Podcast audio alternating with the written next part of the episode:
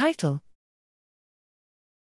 Association of nirmatrelvir slash ritonavir treatment and COVID 19 neutralizing antibody titers in a longitudinal healthcare worker cohort. Abstract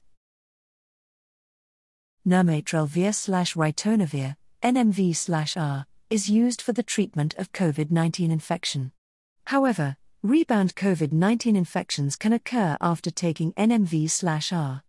We examined neutralizing antibodies to the SARS CoV 2 spike protein before and after infection in people who did and did not take NMV R to determine if NMV R impedes the humoral immune response.